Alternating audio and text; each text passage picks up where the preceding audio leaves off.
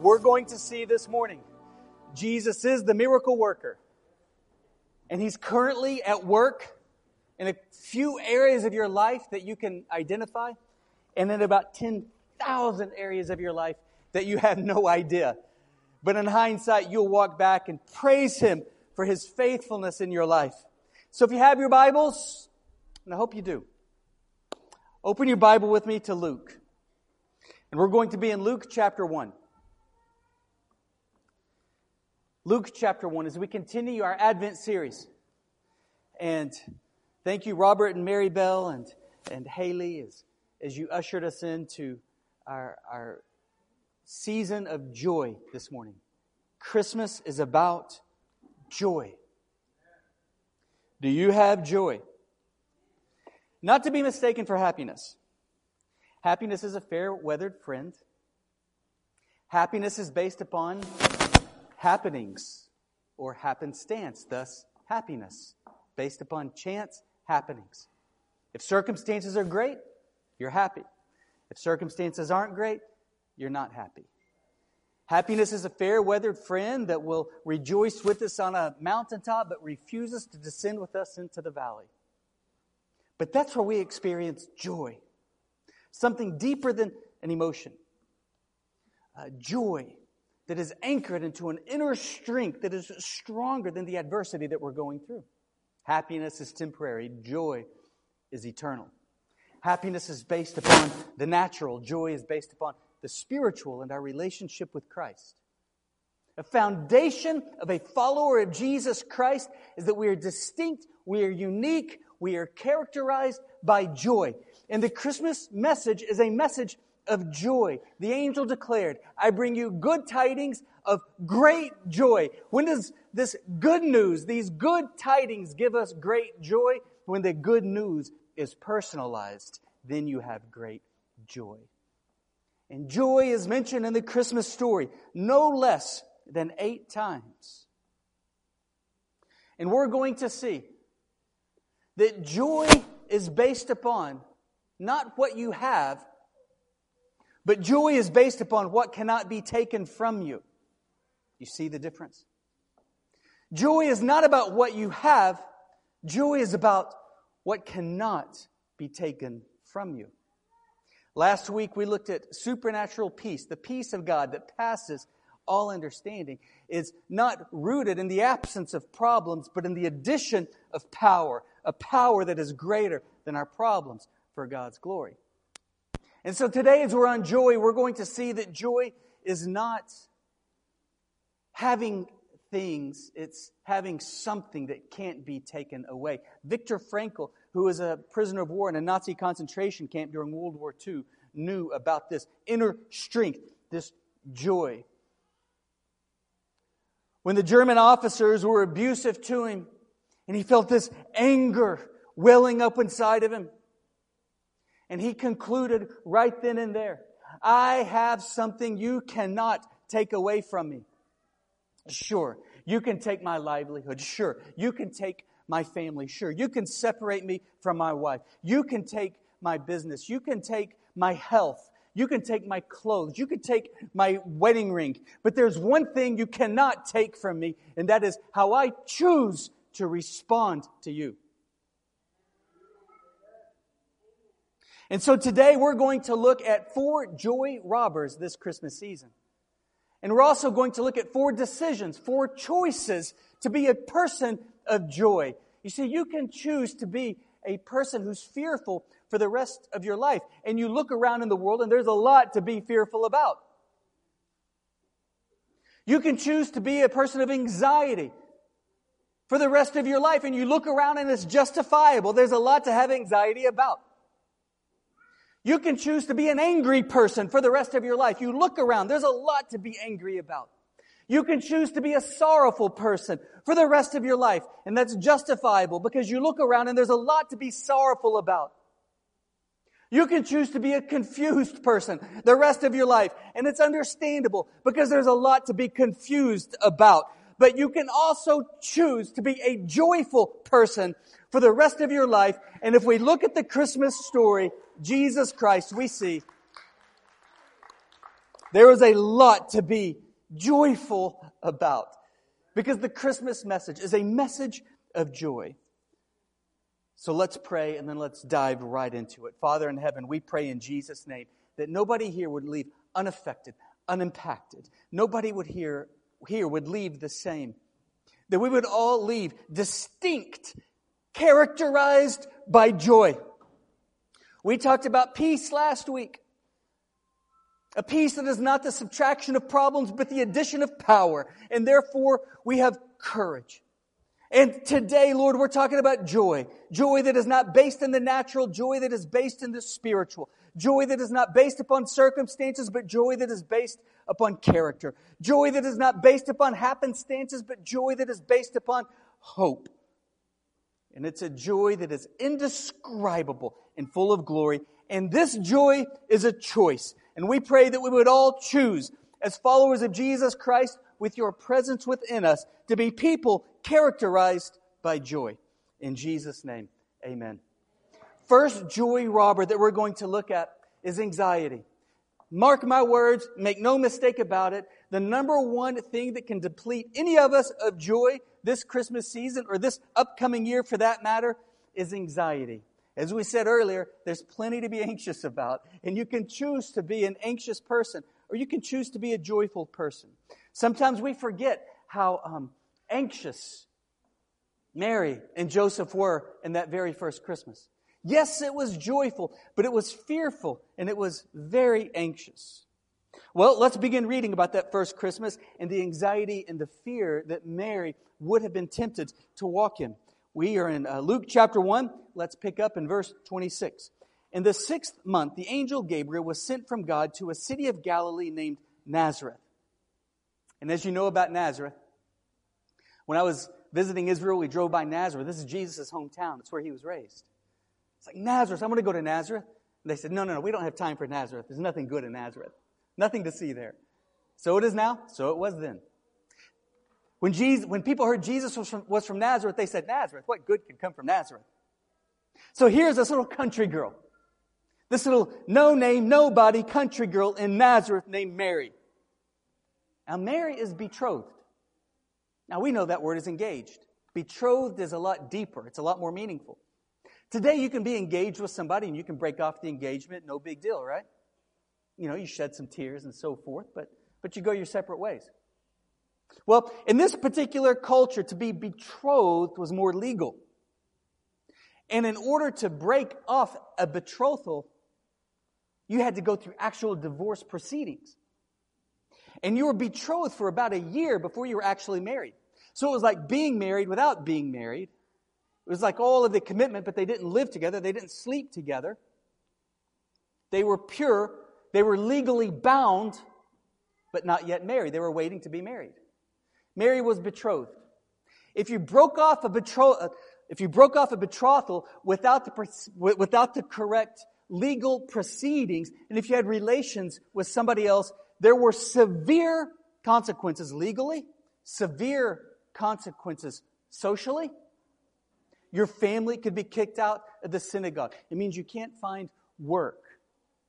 Well, and if you're unfaithful in this particular culture, the, uh, the, the, the, the, the legal consequence can oftentimes be you're stoned to death. So Mary is this no name, nobody country girl who's betrothed to a man named Joseph. Now you may not understand this, but Mary was probably 13 years of age, 14, maybe 15 years old, no older than 15. Well, they didn't have the lifespans that we have today. She was not a mature woman in 30s. People oftentimes didn't live beyond their 40s. She was a young girl. She was a teenager, 13, maybe 15 at the oldest. Would have been customary for this girl to be betrothed to Joseph. So let's pick up with our text, verse 27. There was this country girl, teenager named Mary, who's a virgin. She's betrothed to a man whose name was Joseph of the house of David. The virgin's name was Mary. And the angel came and said to Mary, Greetings, O favored one, the Lord is with you. She was greatly troubled. Circle that. Did you see that? There's a temptation to be an anxious person. There's a temptation to be a fearful person. There's a temptation to be a worried person. She is troubled. And she tried to discern what sort of greeting this might be. And the angel said to her, You think she's troubled now? Listen to the message. Do not be afraid, Mary. And she's going to need this, this, this encouragement to be courageous. You have found favor with God. And behold, watch this, you will conceive in your womb, bear a son. You shall call his name Jesus. He will be great. He will be called the Son of the Most High. And the Lord will give to him the throne of his father David. He will reign over the house of Jacob forever. And of his kingdom there will be no end. And Mary said, How? Again, she's worried. She's troubled. How can this be? I'm a virgin. Verse 35 And the angel said to her, The Spirit will come upon you, the power of the Most High will overshadow you. Therefore, the child will be born, he will be holy, and he will be the Son of God. A quick foundational truth about our Christian faith Jesus' mother was a virgin when she gave birth to Jesus. She had no relations with the man. She was a she, she was a virgin, and yet she was pregnant. How in the world was she pregnant? It was a miracle. She was conceived by the Holy Spirit. There were no sexual relations involved in her conception. She was a virgin, and the baby was conceived by the Holy Spirit in a holy fashion. This is the foundation of our Christian faith. Joseph was not Jesus' biological dad. Joseph was Jesus' stepdad. And this was utterly terrifying. Think of the conversation that Mary is about to have to have with her parents, who may very well be kicked out of the synagogue because she is pregnant. She's going to say, Mom, Dad, I'm pregnant. And they're going to say, Who's the dad? And she's going to say, this, I've never been with a man. This is the doing of God because this baby is going to save the world from their sins. Who would believe that? Would you believe your daughter? She not only has this anxiety, she's got to have a serious conversation with Joseph. Joseph, I need to talk to you. And he sees the concern in her face about what? I'm pregnant. You're what? She's a virgin. He knows he's never been with her. Who is it? How could you do this to me? I've been faithful to you. How could you throw away our future? Joseph, you don't understand. I've never been with a man. This is the doing of God. This baby is going to save the world from their sins. Would you buy it? Joseph didn't.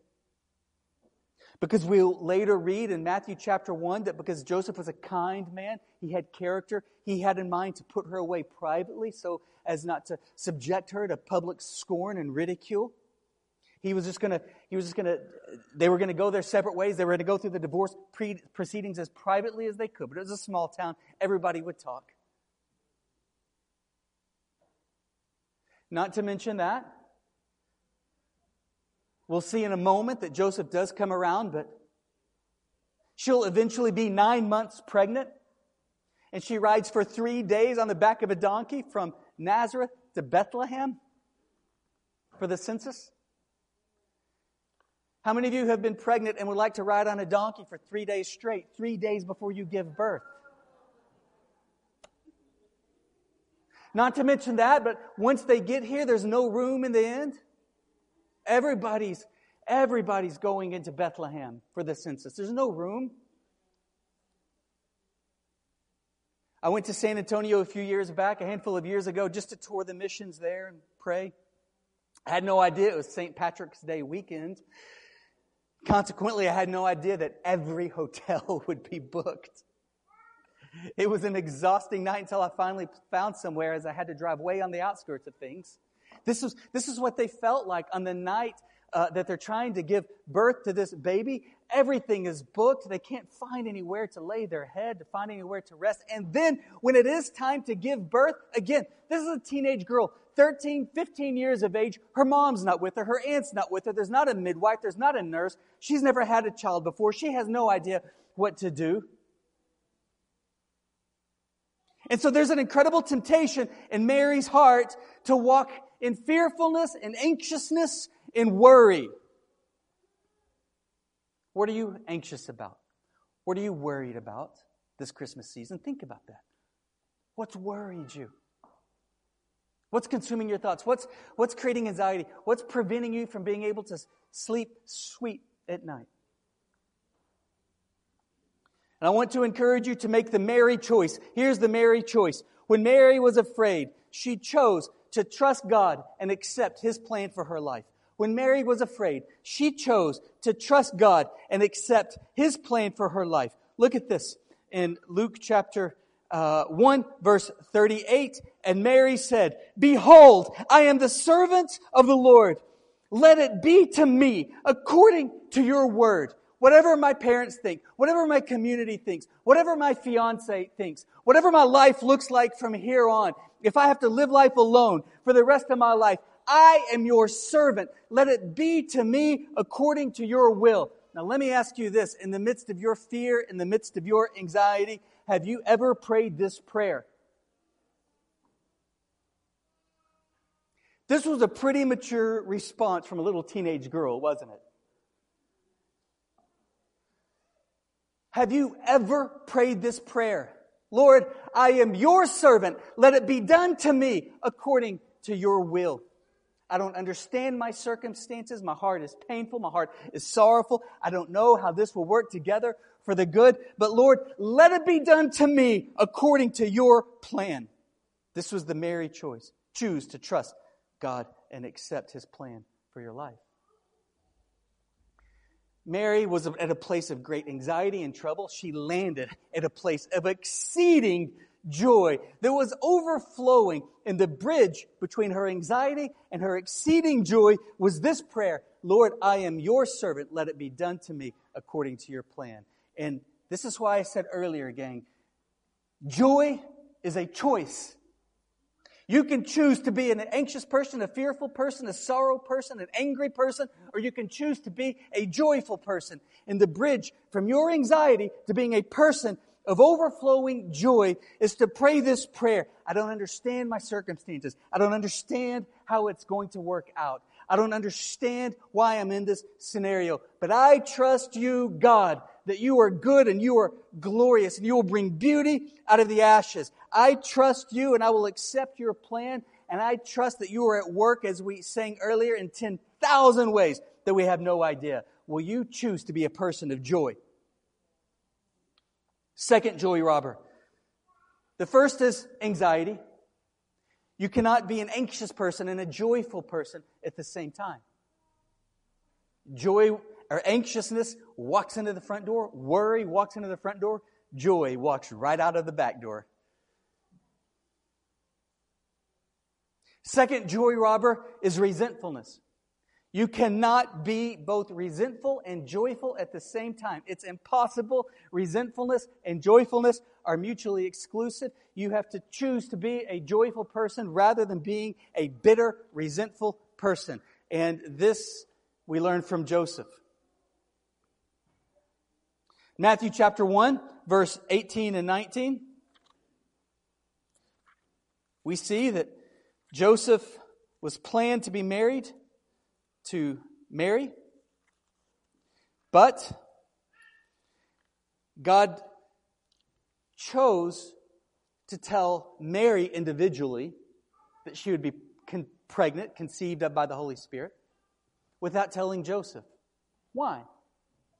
Wouldn't it have been a lot simpler if God took Joseph and Mary together and said, and said, Hey, kids, listen, I'm up to something and it's going to be glorious and this is what I'm doing. And they both would have said, Okay, cool, got it, we're in this together. But God chose to tell Mary, and at a later date, God chose to tell Joseph.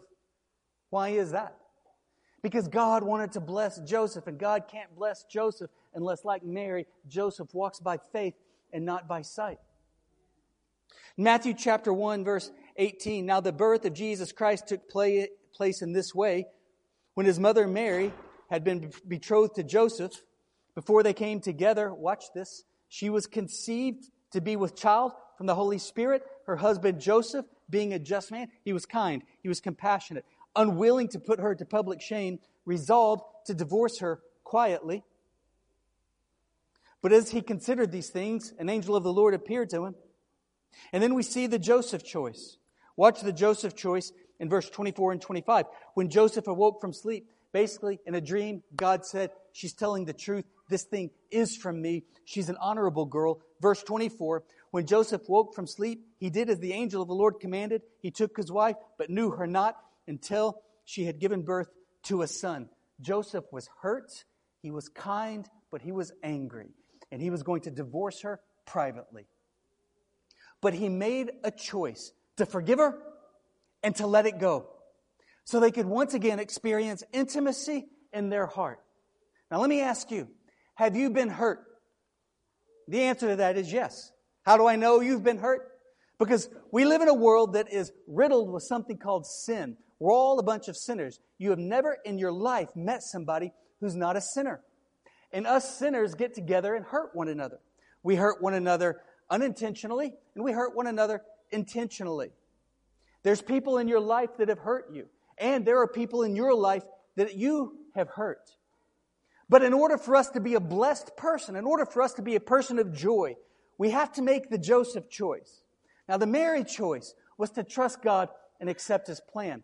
And the Joseph choice was to forgive Mary and let it go, or perhaps even forgive God and let it go. But Joseph had to make that decision. And so do you. You will either be a bitter person or you will be a blessed person. Mark my words, church, you will not be both. Let me repeat that.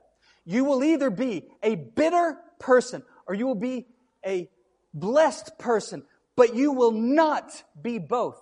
You have to make the Joseph choice and to forgive your offender, and you've got to let him go. Did you know? We can praise God for that. Resentfulness is the most worthless decision in your entire life. It adds no value to your life. You toss and turn all night and don't sleep because resentfulness is keeping you awake. And what is your offender doing? Sleeping like a baby, not even thinking about you. You're hurt and you're wounded, and your, your offender is Christmas shopping, not even giving you a second thought. Resentfulness is the most stupid, the most worthless emotion that you could ever entertain in your heart and mind. It adds nothing to your life. It doesn't get back at your offender an ounce. All it does is allow them to continue to hurt you more. You may have been a victim the first time they hurt you. But if you harbor resentfulness, you are no longer a victim.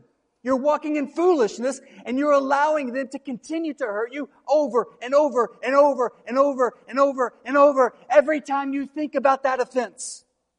How worthless is that emotion? How foolish is that emotion? As your pastor, as your spiritual coach, I implore you to forgive them and let them go for your own sake because you will become the sum total of your response to relational hurt over the years. It's why you look at some really elderly people and they are either really sweet or really bitter. We become the sum total of our response to relational hurt over the entirety of our lives. And I implore you not to harbor this worthless, foolish emotion called resentment. Forgive him and let him go. Just as you also have had to receive forgiveness. And we're grateful that people let you off the hook. You've had to receive forgiveness from the Lord, and He gave you grace. And now you must extend grace to others.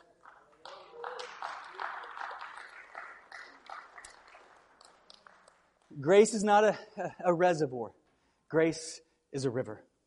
Freely we've received, freely we must give. The first joy robber that we're looking at this Christmas is anxiety. Trust God's plan for your life. The second joy robber we're looking at this morning is re- resentfulness. Forgive your offenders and let them go. You say, but how, how can I forgive them? Now, I hope we've established that resentfulness is foolish, it is stupid, It is worthless. But how can you truly forgive and let him go? You've got to pray for them. You see, Jesus, interestingly, never commands your emotions. He doesn't command you to feel a certain way about somebody who's abused you, who's wounded you, who's stolen from you, who's taken from you, who's wronged you. He never says feel good about them. He never says when you think of them, I want you to have these warm, fuzzy goosebumps on the back of your neck. He commands your will, not your emotions, your will. Pray for those who use you. Do good to those who, who despitefully use you. Bless those who curse you. Pray for, do good to, and bless. All conscious decisions of the will. And if you make an intentional decision to pray for your offender, then that will open up the windows of heaven and the Holy Spirit will pour His peace into your heart and His strength to truly let them go. The greatest joy robber is anxiety, and then resentfulness, and then confusion is a joy robber this season. Confusion. And to understand about how to overcome confusion and to be a person of joy, we look to the wise men. Let's look in Philippians chapter 2, verse 1 through 3. Now, after Jesus was born in Bethlehem of Judea in the days of Herod the king, behold, wise men from the east came to Jerusalem, saying, Where is he who's been born king of the Jews? For we saw his star when it rose, and we've come to worship him. When Herod the king heard this, he was troubled, and all Jerusalem with him. Do you hear how they're confused? Do you hear how everybody's troubled? The wise men are following the star. They're following the star to, to, to worship the King of Kings that was born, the Messiah who's going to save the world from their sins. Well, they go to King Herod. He's a puppet king at the end of Rome's leash in this, in this um, Roman occupied Palestinian area. And he's crazy. If you, if you go into the history books and read about Herod, you read that uh, he killed many people in his own family whenever he felt that anybody was a threat to his throne. He didn't just kill them, he killed anybody close to them, and then anybody who was close to them, just to make sure his throne was secure. The man was insane. So when these wise men came and they said, Look, uh, we're trying to worship the king, and he said, Well, I thought I was the king. Why aren't you here to worship me? And he's troubled. He said, Go, go get this Jesus, or go get this Messiah and bring him back so that I can worship him too. Well, he's lying through his teeth. He doesn't want to worship him, he wants to kill him. We know that because uh, when he realizes that the wise men leave and they don't come back, he has all the male children, two years old and younger, killed in that particular area. It was brutal. It was atrocious. It was an atrocity. It was genocide. So, the wise men are asking, Where is he? They're confused. Who is he? Where is he? Why is he here? Herod is concerned. And then all of Israel is astir because if Herod ain't happy, ain't nobody happy in this area. So when Herod the king heard this, he was troubled, and all Jerusalem with him was troubled. Now, let me ask you something. Are you confused this Christmas season? Maybe you don't know what to do. You don't know which way to go. You don't know how to handle a situation. Something is exceeding your wisdom. Something is exceeding your resources. Something is exceeding your capacity. You know, we started HopeWorks in 2003. I've been pastoring this church for a long time. And it never ceases to, me, to, to amaze me when I hear a situation or I'm involved in navigating or counseling or shepherding some situation that, huh, after all these years, that's a new one. I'm constantly surprised by the new ones that I enter into. I'm constantly in situations where I'm praying for wisdom. I believe that the Lord has given me a measure of wisdom as a spiritual gift, and yet I'm constantly in scenarios where I need wisdom that exceeds the wisdom that I have for the day. And perhaps you're in a situation where you, you, you need greater wisdom, you need greater clarity, you need greater resources, you need greater capacity. And what you need to do is to make the choice that the wise men chose to make in the midst of their confusion. When Mary was anxiety, had anxiety, she chose to trust God and accept his plan. When Moses was angry, he chose to forgive, offer grace, and let it go. And when the wise men were confused, they chose to follow the light that they had one step at a time. Matthew chapter 2, verse 9 through 11. After listening to the king, they set out on their ways, and behold, the star they had seen when it rose before them until it came to rest over the place where the child was. Interesting, isn't it? A few years ago, Halley's Comet, I think, was making a circle around Christmas time, and everybody thought, that's it, that's it. Halley's Comet, just like 2,000 years ago. Today, I believe a couple of stars are going to crisscross, and it's going to make a very beautiful star. I think astronomy is awesome, not astrology. That's, that's a lie from Satan. But I think astronomy is awesome, and, and, and two stars crisscrossing, crisscrossing. It's going to be a sight to see. But that's not what this was. This star was led by God's supernatural hand. It seemed to go north, it seemed to stop, it seemed to go west, it seemed to stop, maybe south, maybe east. It moved, and then eventually it stopped and it hovered over the house that Jesus was at. They didn't know exactly where the light would lead them, but they walked in the light one step at a time. What is our guiding light? Guys, today our guiding light is the Bible. It's the Word of God. We read in Psalm chapter 119, Thy word is a light unto my path and a lamp unto my feet. Sometimes when we're in the Word, it gives us enough clarity for the next 10 years, the next 50 years. Sometimes when we're in the Word, it gives us only enough clarity for the next step, for the next decision. Thy Word is a light unto my path for the next 10 or 20 years, but sometimes Thy Word is only a lamp unto my feet for the next decision, for the next step.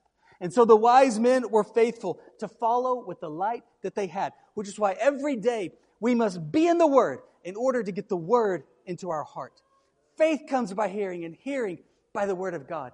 If you have little joy, if you have little peace, if you have little love, then perhaps your Bible is collecting dust. You know, back in the Botanic Garden days when we started from scratch and were nomads in the Botanic Gardens, and then even a few years into when the Lord allowed us to buy this building at this location, I would have sermon outlines. I would print out my, all my points, fill in the blanks, and all the sermon uh, verses. That has its place. It's fine. I'm not against it at all. But I just noticed that people would, would really lean on the sermon outlines instead of wearing out the pages of their, of, of their scripture.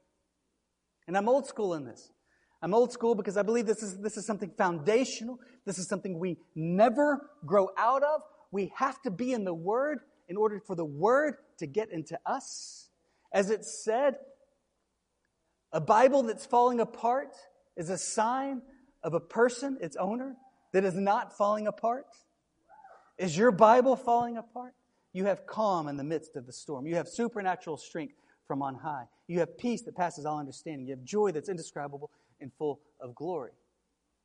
If your diet of the Word of God is a 30, 45 minute sermon once a week or a few times a week, or maybe you YouTube some sermons throughout the week, you are spiritually anemic.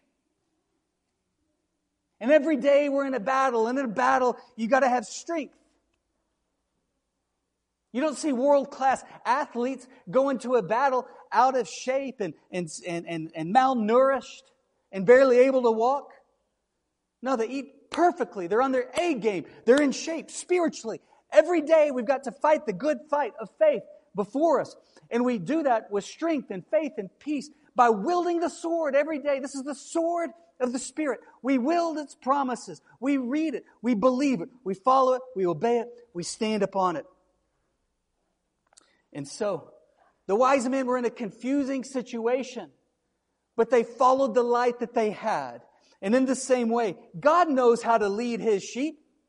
He knows how to tell you exactly what you need to do. But we have to be in the Word to hear that whisper say, go this way or go that way. Are you a person of the Word of God?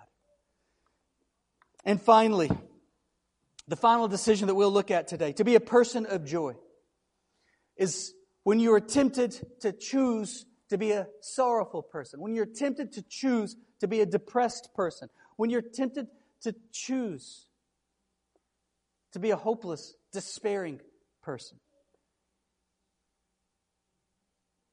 And for this, we circle back around and learn from Mary. As we move to Luke chapter 2, verse 29 through 35. Luke chapter 2. You see that it's time for Jesus to be presented at the temple. It's customary for young Jewish, Jewish boys, so they make the, the pilgrimage to Jerusalem. Well, They go into the temple. There's this old prophet who was in the Word every day, so the Word was in him. He had a word from God. And that word from God was, You will not die until you see the consolation of Israel, or the hope of the world, or the Messiah, or Jesus. So here come Mary and Martha into the temple, and this old prophet Simeon, who spends night and day praying at the temple, sees Mary and Joseph. And he sees that baby, and something within his spirit resonates. And he knows that's the Messiah. My own eyes have seen it. God was faithful to me. So he goes over and he picks up this baby. He holds the baby. He holds the baby up in the air. And he says a prophet, a prophecy over, over this baby. And he says that this is the Messiah, and he praises God for allowing him to see this Messiah. He hands the baby Jesus back to Mary, and his prophecy continues. He says, This child will cause the rising and falling of many. And then he points a finger at Mary with this countenance that is so somber. And he says, And this child will cause a sword to pierce through your own soul too. What did that mean? Well, she wouldn't know for 33 years. But finally, when she would be at the foot of the cross, and there was Jesus mutilated uh, with nails in his hands and feet, gasping for air, she understood. If God gives you a word um, you know, you hold on to the word, you pray the word, you think about that word. Sometimes you forget about that word, but then when you walk into the fulfillment of it, your mind immediately connects back to when God first gave you that word. If you've ever had a word from God and walked into its fruition, you know exactly what I'm talking about. And when Mary was at the foot of the cross, I have no doubt her mind went back to 33 years early and she knew exactly what it meant because watching her son being crucified was a sword piercing her own soul. Yes, she imagined Jesus saving the world, but a glory and honor, not nakedness and shame. Yes, she imagined Jesus being on the throne of David, but on a physical throne like all of Jesus' followers thought, not, not a spiritual throne after this gruesome crucifixion. A sword pierced her heart.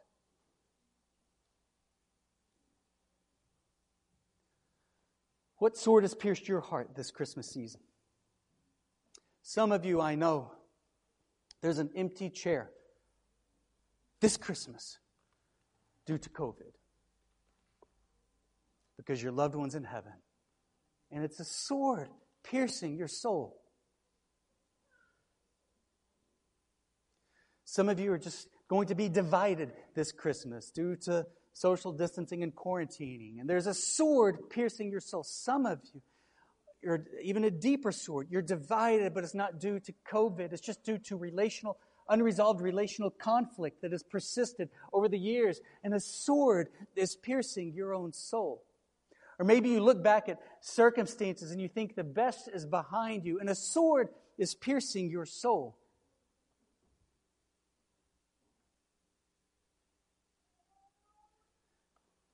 Well, as Jesus died and his body went limp, and they brought him down from the cross, covered his body in spices, put it in a tomb, rolled the stone over it. Three days later, we know that Jesus conquered the grave. He rose from the dead. When Jesus died on the cross, so did our sin. And when Jesus conquered the grave, so did our hope. And Jesus said, It's best that I do this, because apart from this, you won't have the helper, the Holy Spirit. You realize that the disciples followed Jesus for three and a half years and looked nothing like Jesus? On the eve of his crucifixion, they were still arguing about which of them was greatest, still jockeying for position and power, politicking within themselves, etc., to increase their influence. A bunch of garbage.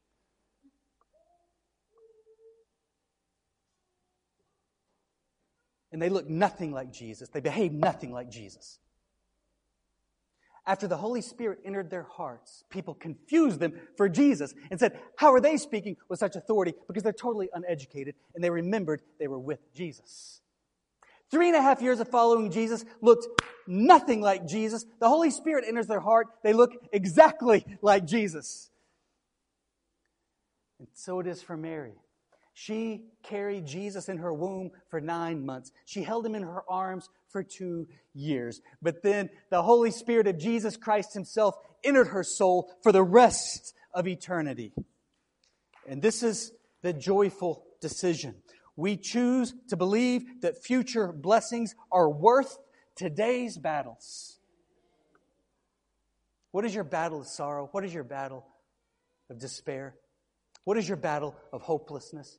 Where you're tempted to believe that the best is behind you. This is the choice of joy. Through faith in Christ, we choose to believe future blessings are worth today's battles. Some of you know about God.